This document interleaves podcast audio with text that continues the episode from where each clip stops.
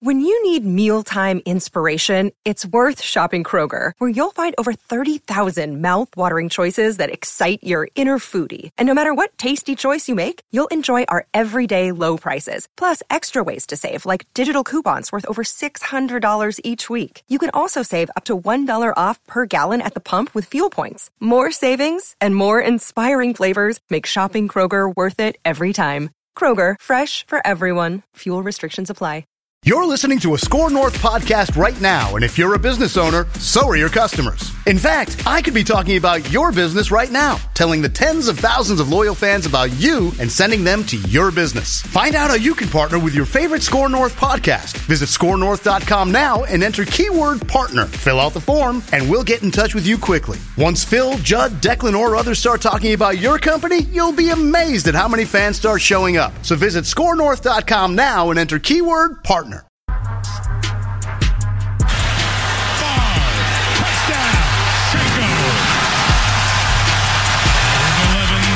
Bring Woodson off the corner. Favre throws, touchdown, Sidney Rice. And Favre gives to Peterson, touchdown. And now takes a quick shot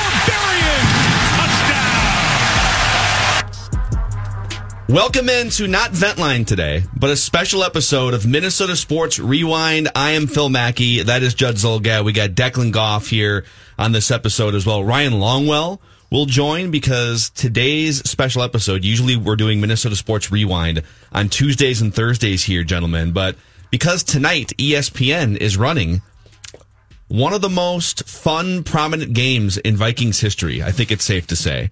The 2009 mm-hmm. Metrodome matchup, Monday Night Football, between the Green Bay Packers and the Brett Favre Minnesota Vikings. This was also, this was October 5th, 2009, one day before game 163 at uh, That's a nice little Metrodome. run of sports. Unbelievable week. 40 hour run of sports at the Metrodome. Yes. Not and if, too you, bad. if you're new to Minnesota Sports Rewind, this is where we do deep dives into prominent Minnesota sports events, games, trades, moments, you name it.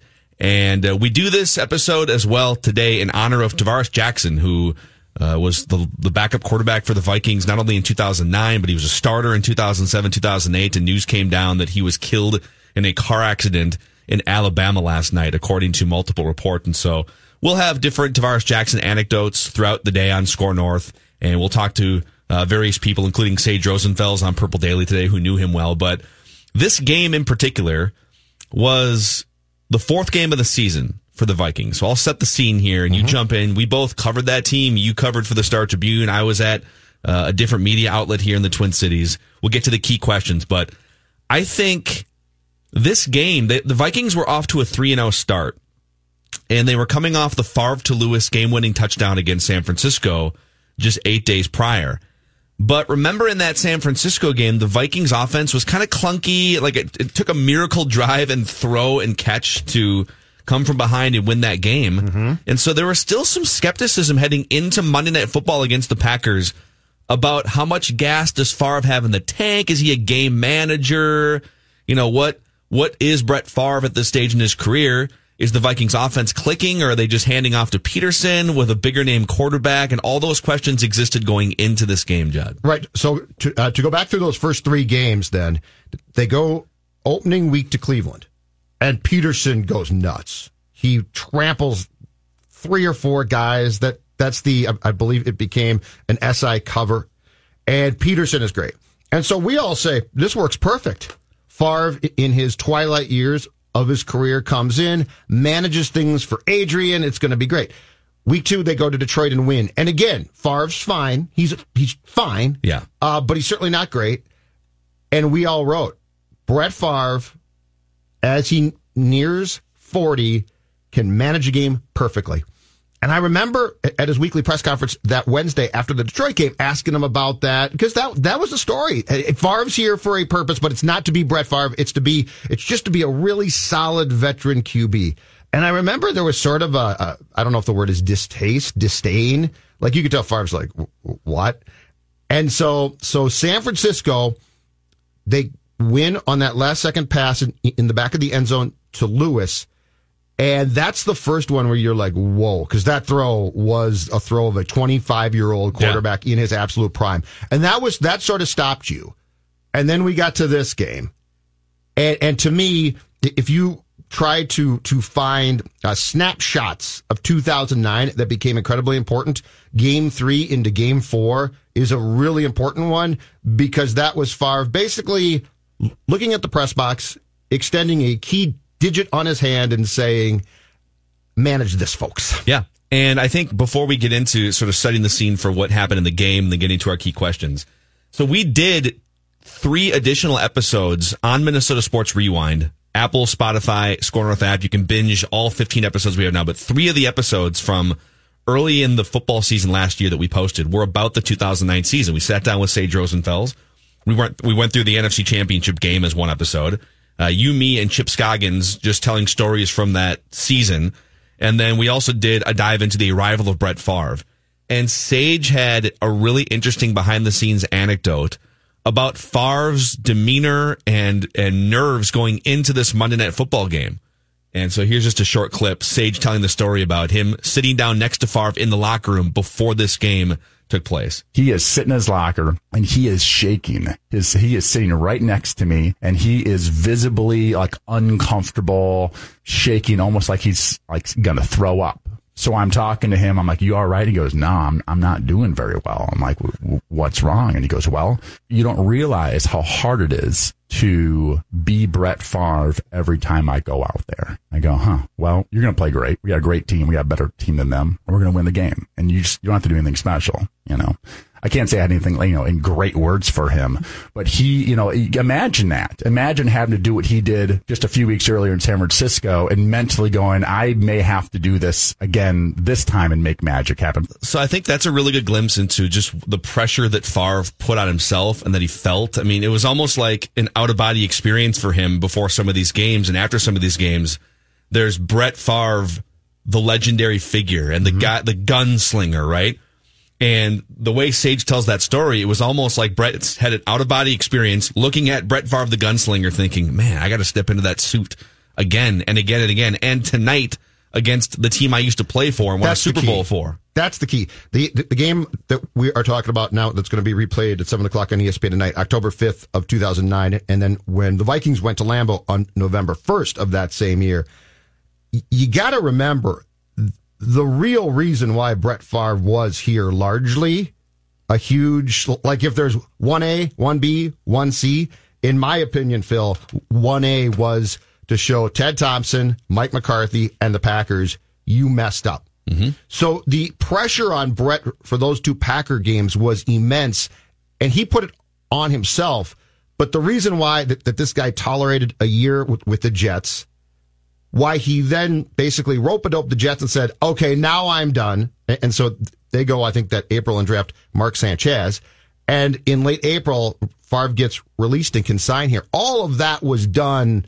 Yes, Favre liked the offense here. Yes, the team was really good, but the most important was to show the Packers I can still play.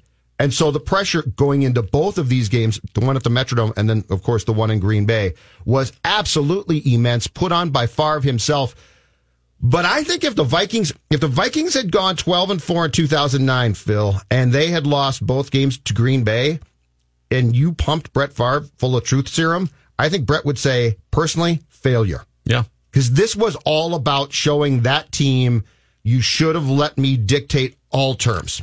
And he felt all of that going into the game. The Packers were in the midst of a bounce back season after going 6 and 10 in 2008, which was Aaron Rodgers' first full year as the starter.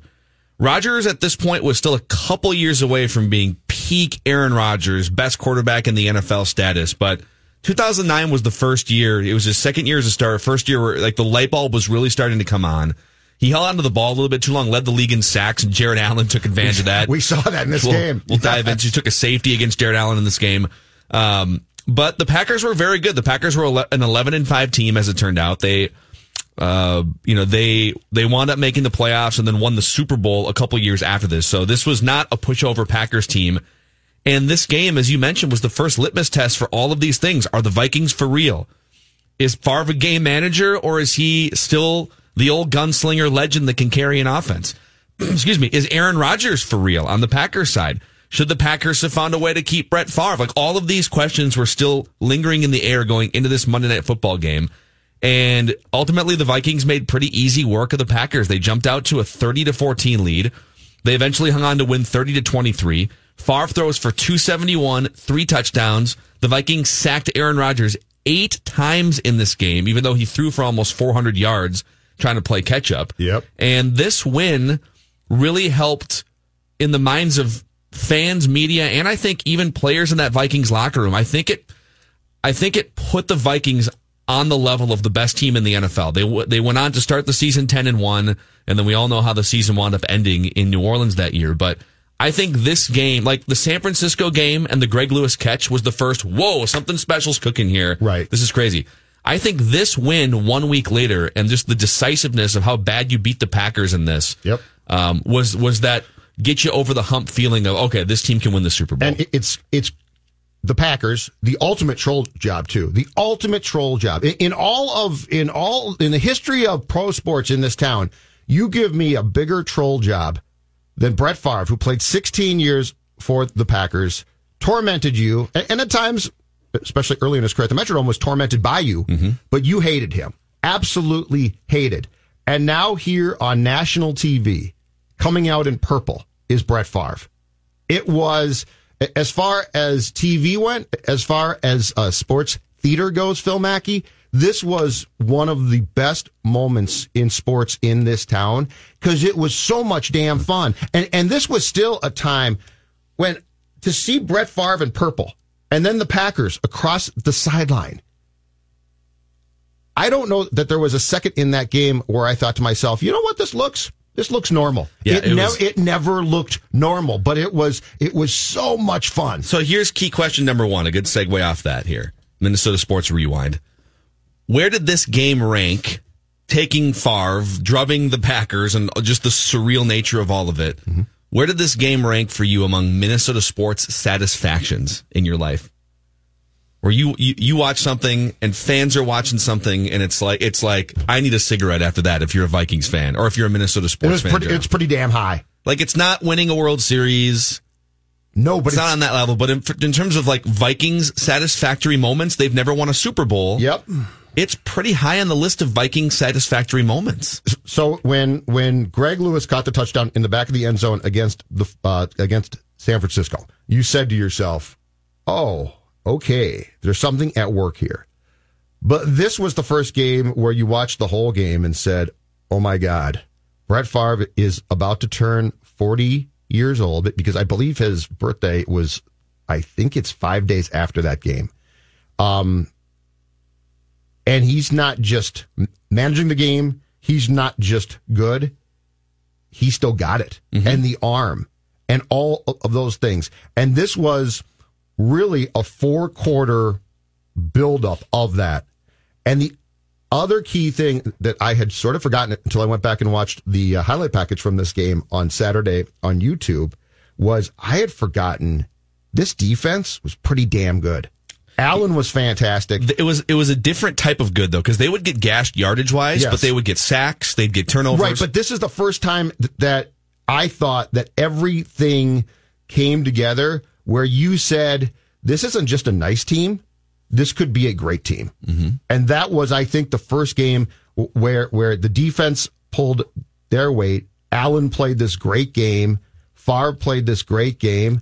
And the other, the other interesting thing that this started, Phil, this started you down the path of Adrian Peterson can be a very important part of this team, but he doesn't have to be the team. And that's different. And I think if you go back and look in this game, he had, I want to say 55 yards rushing. He was stripped of the ball Yeah. by Matthews for a touchdown yeah, that was which was concerning. Which was Peterson, man. concerning and not good. but if you think about, but if you think about the stew of 2009 Viking success, this sort of for for the first time over the course of a full game gave you the template of what that stew could potentially be. So I think this 48 hour period, and you could even say it was a 72 hour period because the Twins, the Twins on this on Sunday, the Twins completed their comeback. The Twins had to go like 16 and three or 19 and three or something in September just to get to game 163. Mm-hmm. So all throughout that month, of September, you had the Vikings starting off with Favre and the Twins as the hottest team in baseball. And it culminates on that Sunday with the Twins forcing a game 163. And I believe it was at the Metrodome that they were sweating all that out on Sunday. Monday, you have Brett Favre Vikings beating the Packers into Tuesday game 163, one of the most fun moments in Twins history as well. And I know that we're not talking about championship level excitement over that 48 hour stretch. So if you're a Boston sports fan, you probably have 15 other things in your grab bag that you would put on a list, right? But this is Minnesota sports we're Right, talking about. right, yes, we don't yes. exactly have a vault of 20 championship moments to go back into. Uh, so with with that as a backdrop, I think this 48 hour period is the most fun stretch. I was born in 1985, and I'll I'll even count 87 to 91 to some extent. When you talk about a 48 hour stretch, it's up there with Game Six, Game Seven World Series. Well, yeah, both teams playing Favre It's as right a Viking. there. Absolutely. Yeah. Like it's the like I just remember coming out coming out of that stretch and leaving the Metrodome after the Twins beat the Tigers, thinking, "Wha- "What just happened this week? This Yes. is not this is not classic Minnesota sports. This surreal too, amazing." right? Yeah, Because just that whole thing was all of these, all of these things that one we're not used to ordinarily, and then two, the Minnesota Vikings beat the team that they hate the most with the quarterback that had played for that team for 16 years. That, that by the way, your team had been trying to get for two years, Yeah. and got and and to go back as well. It was that was the first defining marker of this is probably of course, we found out it, was not, which is sad. But this is probably a Super Bowl team. Like It thi- It should have been. This team has all Rice looked great, Berrian, Favre, Allen. I can go down that entire list of all of these things, ingredients that had been put together in that game to serve notice that there was no reason why this couldn't be an incredibly special team. But I, I would describe that that 48 hour period probably fairly as surreal because one, it's a ton of things that ordinarily don't happen to us here in this state. And two, just the circumstances of both Favre v. Packers and game 163 were so unusual. Can I float this notion too? I've never really thought about this until I finally went and combed through the box score and watched back part of this game, and I'm excited to watch it again tonight. It's on ESPN tonight, which is part of the reason why we're doing this episode today here. Uh, Vikings beating the Packers October 5th, 2009, Monday Night Football. We give Brett Favre a ton of due credit for that season. It is regarded as one of the great, if not the best quarterback season in the history of Vikings football. It's one of the most memorable seasons. So, so he's certainly not like flying under the radar with what he did in 2009. Right. But when I look at who he was throwing the ball to, and what we thought in that moment was that like Sidney Rice was a second round pick, and Berrian was this big free agent signing a year earlier, right? He was the probably the first or second most prominent free agent on the market. TJ Houshmandzadeh was a free agent that offseason too. I can't remember. I can't believe I remember that. But when you look at the list of guys who caught passes from Favre in this game, and I know he had Adrian Peterson, which helped as it helped draw def- defenders in, and so like it helps to have Peterson at that point in the NFL's history. But his weapons were Sidney Rice, who had 1,300 yards receiving that year. I know he had a hip injury that kind of derailed his career a little bit, but he never had more than 750 yards in a season ever again. Brett Favre made Sidney Rice. Rice. Brett Favre made Visanthe Shiancoe. Bernard Berrian was a little bit past his prime and was never a number one on a real legitimate offense. That dude was not a number one wide receiver, maybe not even a number two. He was just kind of a go down the field guy, right? Mm-hmm. He'd probably be a, a number three go down the field guy on a good on a good, well stocked weapons offense. Mm-hmm. Other guys who caught passes in this game were Naufahu Tahi, the slowest moving semi truck of a fullback ever. Every every reception was a grind to get back to the line up a of storm scrimmage. for 28. Yep. Jeff Dugan caught two passes for 26 yards. Including a key one. Yes. A 25 yarder, yeah. Yes. And Percy Harvin was a good weapon, but he was also not your traditional route running wide receiver. He was more of a gimmick offensive player. He he's not the type of guy that's going to go out and catch 90 passes for Right. 1200 yards and, you know, that wasn't Percy Harvin. So when I look at this collection and then I look at Brett Favre's season, I think, man, like that dude gets a ton of credit for 2009, but probably deserves even more credit because the weapons weren't as good as we thought in that moment. That's an interesting one. All right. So Rice had, had the potential. And Favre, and I saw Favre do this in, was it 2003, I believe, with Javon Walker as well. Same type of deal. Nice receiver. Not a star, but, you know, borderline really, really good. And Favre didn't care. he's like, "You're my guy." That became Rice. He did it with Robert Brooks as well in the mid 90s. The one, the one guy I will give you though, and this is where Brett is the anti Kirk, is if you don't do exactly what Kirk thinks you're going to do, Kirk is sort of lost at times, right? Percy, because Percy had God given ability that was out of this world, just athletically. Brett had the ability to find that. And so there would be plays that 30% of QBs in this league would look at what Percy did and be like, all right, I think I can throw you the ball, but I'm not sure. Brett didn't care. And Brett had that, had that deal where he dropped back to pass. He would set himself and just have that heave motion that looked like it took a ton of work. Mm-hmm. And he would find a guy like there's, Percy. There's a little Philip Rivers in it, actually. All the time, but it, but they were bullets. Yeah. Those, those footballs were bullets. And he could find Percy and he did the same thing in the uh, game against the Packers in Green Bay. He could find Percy wherever Percy was, and when Percy got the ball, Percy made, made plays. So,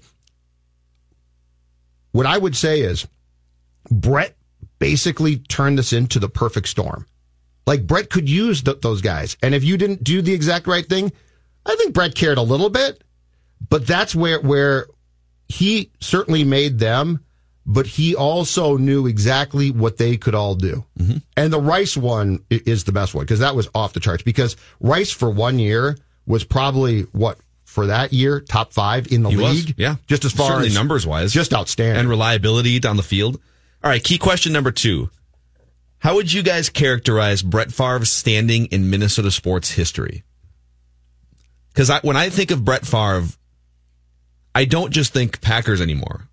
I like, and I know that being ingrained in it here in Minnesota, I, I, think of Brett Favre as a Viking to some extent, even though he was only here for How much? five minutes. If I'm putting together a Mount Rushmore of Minnesota sports icons, he's mm-hmm. not on the Mount Rushmore. Like that's for Kirby, KG, Moss, et cetera, et cetera. Right. But he's on the he's on the secondary list with Jack Morris. Now Jack delivered a championship. Yeah. Brett Favre is like Brett Favre to Minnesota sports is Diet Jack Morris because Jack Morris paid it off with a championship. Now Jack was also from Minnesota, how much which di- I think helps. How much differently do you think of Brett Favre as opposed to to before he got here? Sixteen years, pain in the butt ordinarily. How, how much? How much differently do you think of Brett Favre because of that? Basically, what came down to a great one year stint here compared to how you would have thought if he had, let's say, gone to the Jets and then just quit playing. Yeah, I think honestly, I th- I think that Viking season sort of cemented his career in some ways. It it it cemented that he can still do this at 40 and he can still go prove his point and stick it to his former team and, and do it his way. But it also cemented the fact that he will tear your heart out as a, and he did it with the Packers too.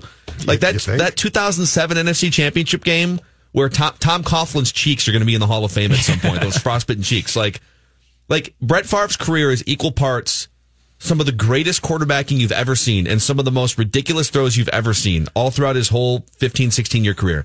And also some of the most what in God's name are you thinking moments mm-hmm. as well. It was peak Brett Favre. It was, you got the whole roller coaster of Favre. You, you got moments where it was, all right, is this really going to work to, oh my gosh, this is the most magical thing. And his, like, like Judd said, his throwing motion. It hurt. It, it looked like it hurt watching Brett Favre throw. Kind of like well, Frankie Rodriguez, I believe, of the Angels, he's the old closer. He like he would the way he would throw. It's like that doesn't look enjoyable. It looks like you're in serious pain when like you're his unleashing la- his labrum is going to fray yeah. everything. And I think we had that ingrained in our heads because we know that he had right. he had bicep surgery. Yeah. So in our heads it was like, boy, is it like is he going to detach his biceps from the And bone? with the way he played in the Saints game to how it ended was yeah, it was it was peak Favre, man. So he, here's the the weird thing to me about this entire conversation too, though. The Green Bay Packers ultimately, absolutely made the right call, and and to the point about the. Uh, 2007 conference championship game against the Giants. The story is at halftime of that game, Mike McCarthy said, if this was anybody but Brett, I'd bench him because he was so bad outdoors. He was so cold. He was just, he looked miserable, miserable. And that this, of course, had been a guy who came into the league and, you know, oh, Brett Favre and Lambeau, you know, uh, in Green Bay was so great.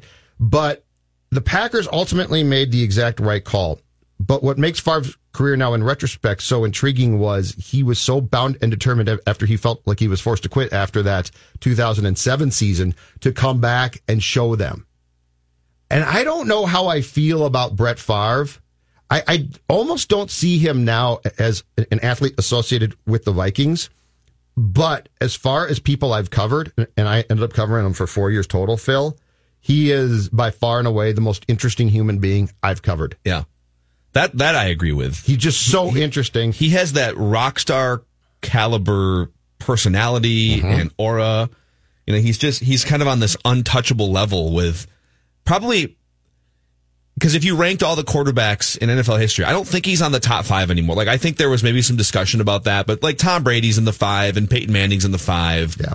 Um, and Dan Marino, Joe Montana, right? Like there's it's guys not in the five. A, it's not a slam dunk. He's not necessarily in the five, but in terms of like the five guys that you would be most starstruck by if they walked into a room, he's definitely on that list of five because he sort of he just sort of built that up over yes. the last ten years and of his people career. People loved him. His mm-hmm. teammates loved him. I think.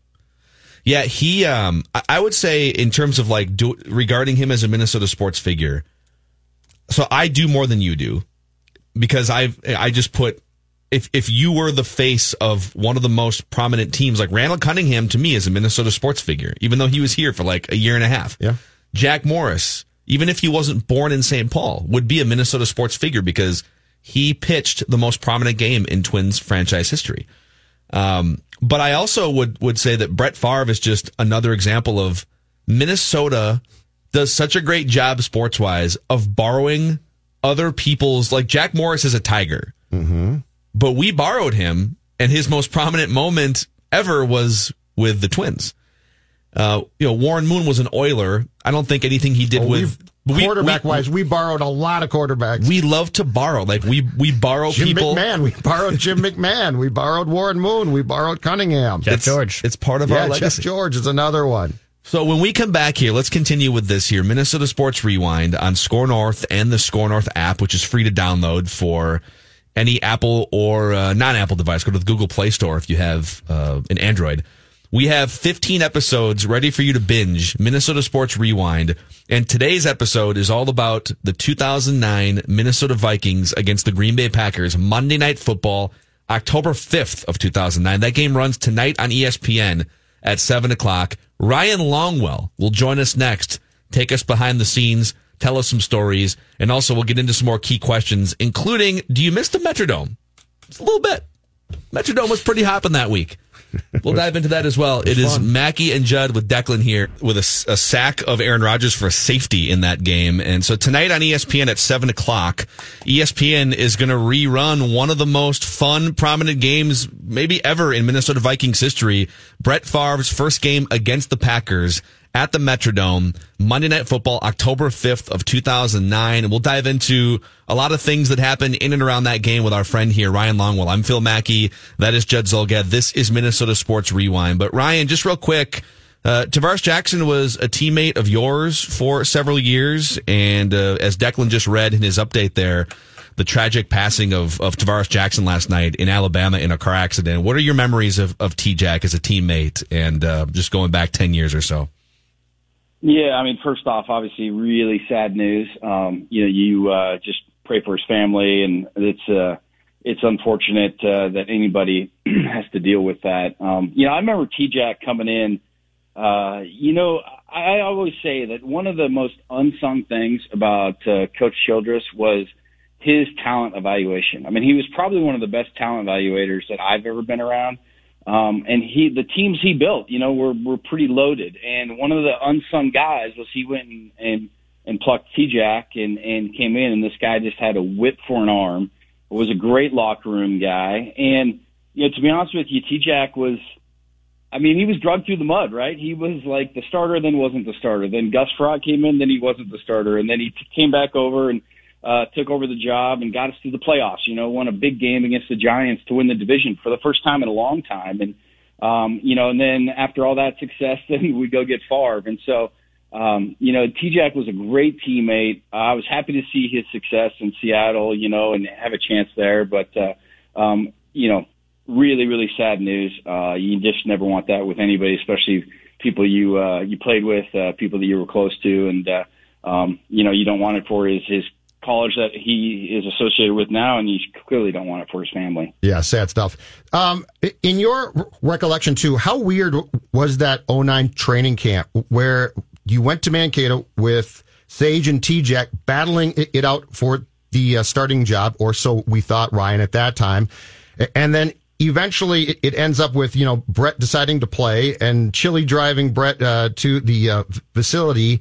How weird was that entire thing? Um, did you think for them from go- going from competing for what they assumed would be the starting job to being the two and three behind Brett Favre? Well, I don't know how far back you want to go, but uh, you know, I went to Mankato. My drive down there was totally different because I was, you know, four to five months in, and and Chilly knew this as well, you know, so it wasn't like uh, you know a super secret uh, amongst uh, the the decision makers, but um, you know, I was four or five months into talking to Brett two to three times a week about the possibility of, of coming to play once he got released from the Jets. And so, uh, I went down there thinking that, uh, you know, it was, uh, it was Favre going to be our quarterback. And, you know, these guys are obviously competing for the quote unquote job. And I just had so much more info internally than, than these two poor guys had, you know, competing for the job. So, I don't want to say we were going through the motions at that position, but we were kind of going through the motions at that position. Like, put all your chips on the table, put everything on the line, and let's go get this guy. And if we can't, then it's T Jack or Sage. But you know, let's let's you know really try to get this guy Favre. Um, you know, because now he's officially free once the Jets cut him outright. So in that camp, t- take me through now how things how things uh, played out privately. So was Brett going to come back, but but not go uh, to Mankato. What was the the play by play now ten years after the fact when it came to this whole thing? Well, the play by play was once the Jets cut him outright. Brett and I started talking more about what's it like. You know, what's it like to go to your biggest rival? Obviously, coming from the Packers, as I had just done. You know, two years prior. Um, what's it like going to your biggest rival?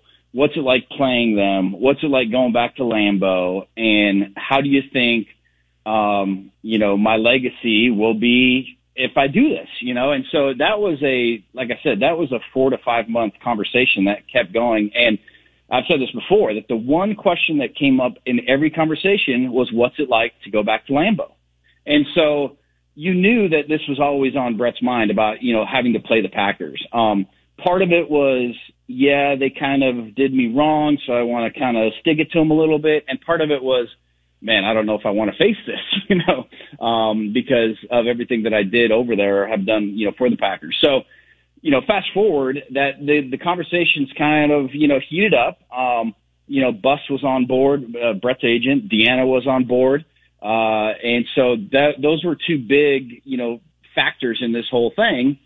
And then, you know, once we got kind of Chilly involved and everything about, uh, you know, the, the job is, you know, essentially open. I mean, you're not going to talk Brett out of, you know, quote unquote retirement and then have him, you know, compete for a job with T Jack and Sage. So, um, you know, it was one of those things where it was all lining up. And so when we got to, uh, the day where you're driving down from, you know, the Twin Cities down to Mankato, uh, I mean, part of that drive was I was on the phone with Brett, you know, and, and so it was kind of like, yeah, I mean, obviously I'm good friends with Sage and, and, uh, you know, was, was teammates with T-Jack for, uh, you know, a couple years at that point. And, and so you're kind of looking at this role like, man, we're pretty close. We're pretty close to getting this guy.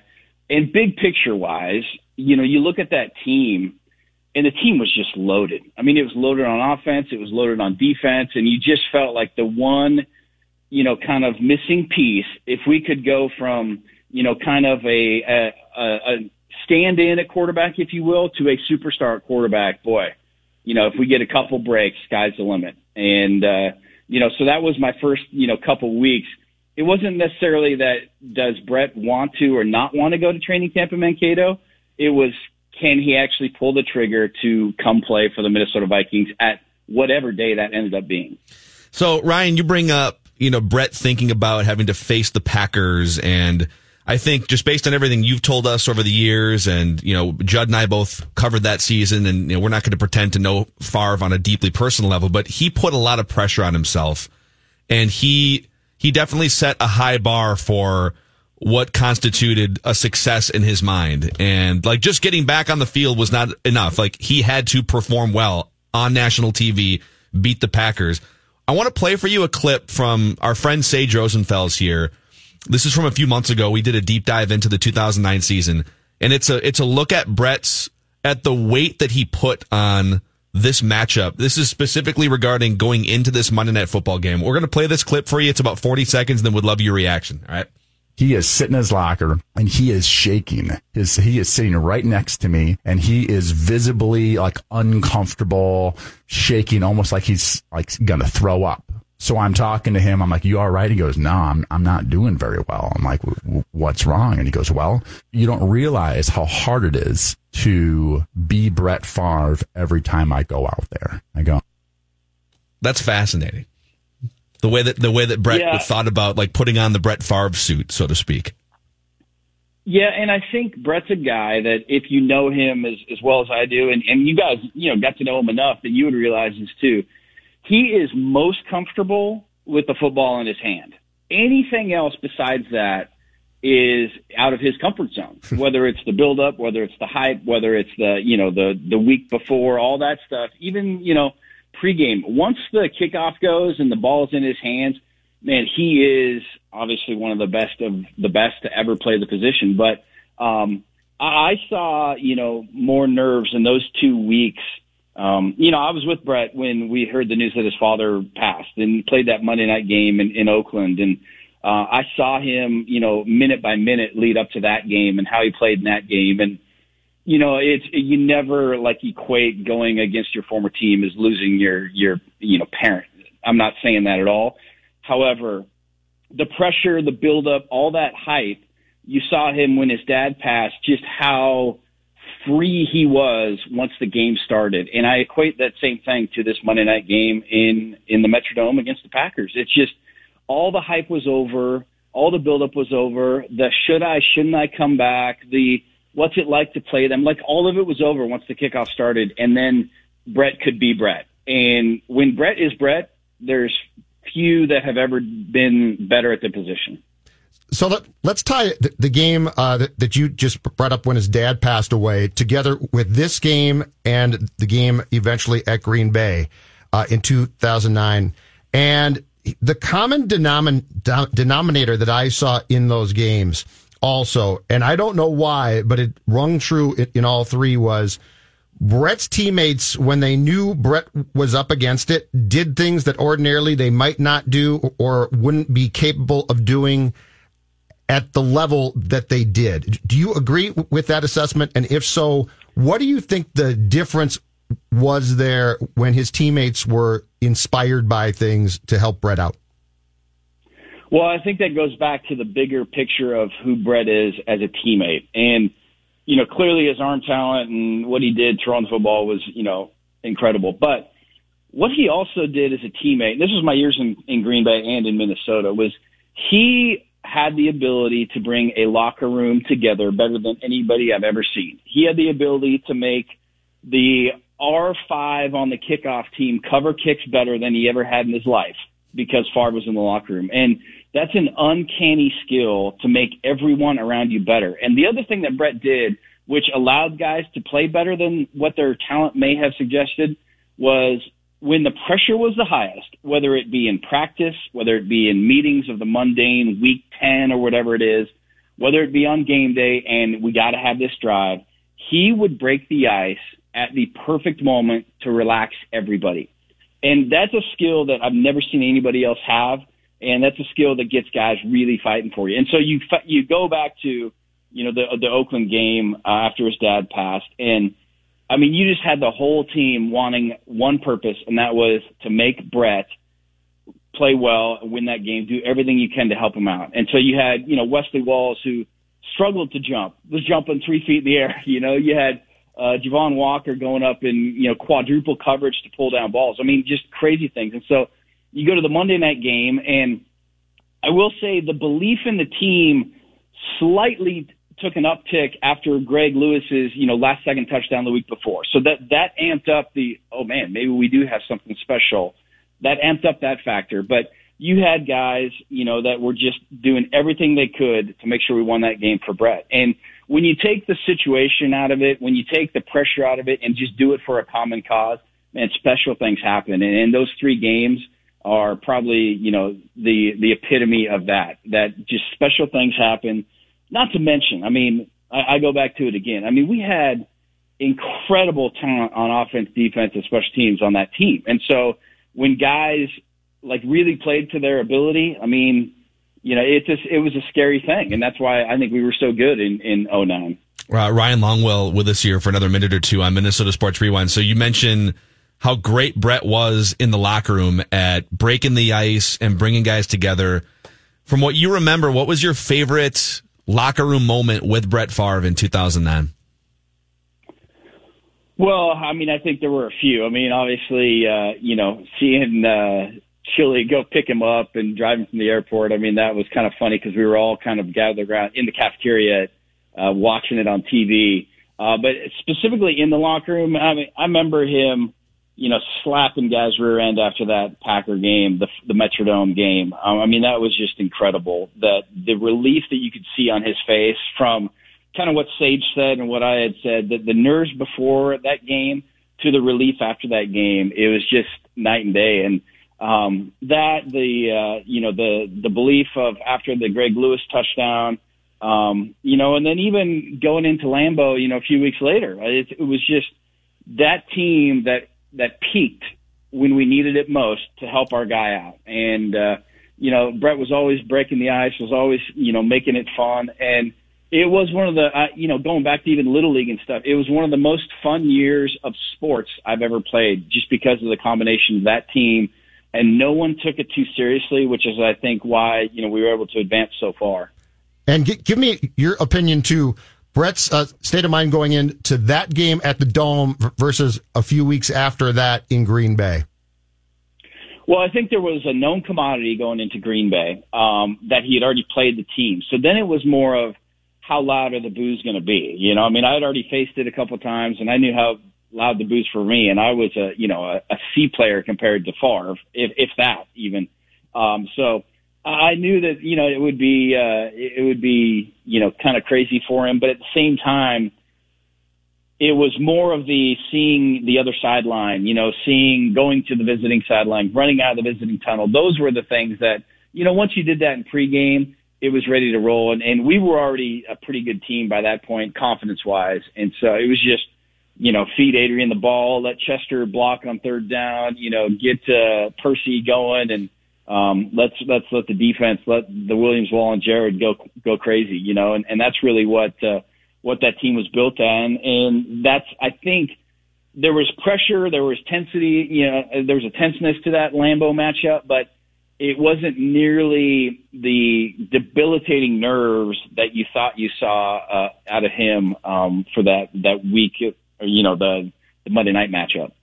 Ryan Longwell, we always appreciate you coming on and telling stories and uh, celebrating one of the most fun games and seasons in Vikings history. Oh, it's a fun team. Thank you, sir. Yeah, my pleasure. Anytime, guys. All right, take care. All right, see you, Ryan. Bye-bye. That's uh, uh, he's awesome, man. He just comes on and tells stories, and I don't recall the stuff. I don't recall him telling us, and unless I just uh, don't recall now myself about drive about driving down to training camp and talking to Favre. That's some great stuff. So he he knew months in advance, basically, that this was going to most likely happen, yes. and they were gonna like. There's no way Brett was going to actually come to Mankato, so they had to go through this whole, this whole charade. media charade and put on this quarterback competition. And I think the way that we always interpret it was, man, training camp was going so poorly between T Jack and Sage that the Vikings had to make one last. Well, that last practice was awful. It was, but maybe. But did Sage and Tarvaris know as much as as a guy like Ryan, probably not, was good friends with Brett at the time, and, and still is. Yeah, if you're Ryan, you're not gonna he, you're not gonna tell those guys. No, oh, by the way, I this know, doesn't really matter. Did it get out basically, you know, in the locker room? I'd be curious. Maybe. I'd be curious to know. But the fact that Brett Favre was never going Did to I come tell Percy, maybe to Mankato doesn't surprise me. I love how Sage does the Favre voice too in that little clip too. Play it again. He is sitting in his locker and he is shaking. His he is sitting right next to me and he is visibly like uncomfortable, shaking, almost like he's like gonna throw up. So I'm talking to him. I'm like, "You all right?" He goes, "No, I'm I'm not doing very well." I'm not like, doing very well. Yeah, he does. it's so good. Not need a bucket here. All right, key question number three for you guys. And if you're just stumbling into this right now, live on SKOR North, this is Minnesota Sports Rewind. We do deep dives into prominent Minnesota sports events. Ryan Longwell was our guest here because tonight on ESPN at seven o'clock, they are rerunning Monday Night Football from October 5th of 2009, the first time Brett Favre faced his old team, the Green Bay Packers. And my next question for you guys is, do you miss the Metrodome? Scale of one to 10. Declan? 10 being can't, you know, can't imagine my life without it still. One being I'm good. Mm. Where do you guys stand? Because this was one of the most prominent weeks in Metrodome history. So I'm under the belief that the Metrodome was a totally fine football stadium. It was fine for football. It was a horrible venue for baseball, but it was totally acceptable for football. It got super loud, and I think it worked for football. It was our dump. You know, I think that's the collective assumption with the Metrodome from everyone. It was our dump. I sometimes miss it. I miss the cheap seats. I miss the the frills of, of being in the dome. But US Bank Stadium is a palace, and, and I love it. Even though they're doing all the sodding right now, and it looks pretty horrible if you're driving by it. I drove by it on Saturday afternoon, and uh, needs a little facelift right now. I, I miss it? I miss the atmosphere for big games inside the Metrodome. Yeah. And we don't have enough, like, we have the Minneapolis Miracle game, but there's, there's not enough history built up yet inside US Sure. Bank Stadium or Target. I mean, Target Field has virtually no playoff history to speak of. Like, they've never won a playoff game inside Target Field. So it's, it's hard to envision what peak Target Field atmosphere is like. You know, we felt it for like the first three innings against the Yankees last year, but it just, we haven't felt all right, it's ALCS game six, and there's a World Series trip on the line. What does that place feel like? Right. We have that built up in the Metrodome, and you had it back to back nights that week in October. So I miss the atmosphere for big games. I miss how it threw opponents off, baseball and football. Piped in noise for the Vikings. Yeah, Do you miss that? That was fun in When the they late turned the 90s. speakers towards the sideline of the opposing team. Did they do that No, 09 they too? couldn't hear. I don't know if they. I don't know. In by 98 then, they did it. I don't know by then, but they definitely there. There was an era there where they definitely would just position all of the noise speakers towards that sideline. and Yeah, that's- flare them. I I miss the fact that it had huge games. You can't deny that it Mm-hmm. has an unbelievable amount of huge games. It was a dump. The, the rows were far too long. The concourses ultimately far too small. The suites were were from an era that was what circa 1982. So I don't miss the building itself, but it is incredible if you go back and track the memories from that place.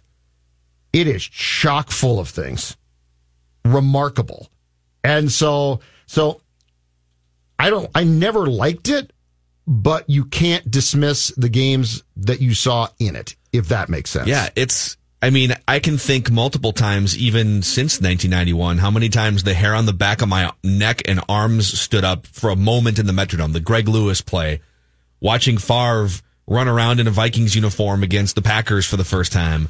Game 163 had multiple moments. I mean, and, and, and I don't think it's just because of what's happening on the field. It's it's how much the crowd noise escalates and the atmosphere escalates inside that bubble. Um, but that's I don't really I don't really miss like watching a baseball game on a Sunday afternoon ever inside the Metrodome. Like, No, give me the sunshine. All right, last key question here on this episode. Mm-hmm. Which of these three teams was most likely, or rank, don't you rank them in order, most likely to win their Super Bowl matchup had they won the NFC Championship game? 98 Vikings, 2009 Vikings, 2017 Vikings. 2009. 2009. That that team, the Colts were fine, but they weren't great. The Vikings were loaded. Uh, Favre was certainly banged up and hurt against the Saints because of the bounty game, but he would have come back and played. The 98 Vikings, if you go go back and look uh, coming out of the Falcons game, if they had won that game, that defense was pretty decimated. They had a lot of guys hurt pretty badly. Uh, so I'm not sure that you win that game for sure against the Broncos. That 2009 Vikings team had the talent and and the quarterback for sure that I feel pretty confident saying I think if Favre and that collection goes to the Super Bowl, I think they do exactly what the Saints did and they beat the Colts. I think I agree. I, the, the 98 team was going up against an all-time quarterback. If they would have played the Broncos, an all-time quarterback, an all-time running back, other Hall of Famers too. They had, I want to say, a couple Hall of Famers on defense. The Denver Broncos did. Uh, that was an unbelievable Broncos team, and you would have been decimated with injuries. So if you could have put Brett Favre's ankle back together in the two week period leading played. up, He would have played. He's far. the Vikings were so like the Vikings were so much better than the Saints, and they just turned the ball over five or six Yeah. times. The Vikings dominated the Saints on the road in that game and somehow lost, and the Saints then went on to mostly dominate the Colts in the Super Bowl. There was just no way in 2017 Case Keenum was going to outplay Tom Brady in the Super Bowl, even in the home stadium. I'm sorry, it would not have I mean, happened. Nick Fol- Nick Foles kind of did, yeah, that's uh, that's a good point, Phil. But I agree with you. But I think 09 had the best chance just because it was the best team, it was the best matchup. And 98, you still had to go up against the Denver Broncos team. That was pretty good. So I, I would say the 09 team for sure. yeah, boy, And then Favre, that's all we have right and now in then Minnesota Favre sports. rides off 2010. We don't care about at that point because you finally won a Super Bowl championship. Think about it. Yep, that would have been actually. Let's do that. All right, on air production meeting for Mackey and Joe Got it. Rami today. Yep. For our alternate reality today. All right. What if the Vikings had gone on to win the Super Bowl in 2009 and all the different tentacles from all, right, standpoints? All right. Love it. If uh, if you're interested in binging 15 episodes and counting of Minnesota Sports Rewind, just go search it anywhere you find podcasts, Apple, Spotify, or the SKOR North app. This has been the 2009 Monday Night Football October 5th edition, Packers versus Vikings edition of Minnesota Sports Rewind. Did you know that 61% of pet owners feel more prepared to be a good pet parent after testing with Embark? Embark your dog with Embark's dog DNA test to get hundreds of actionable health insights. You can be proactive with their health and work with your vet on a personalized care plan. Go to embarkvet.com and use promo code DNA, that's DNA, to get $60 off an Embark Breed and Health Kit or Purebred Kit with free shipping. That's promo code DNA to save today.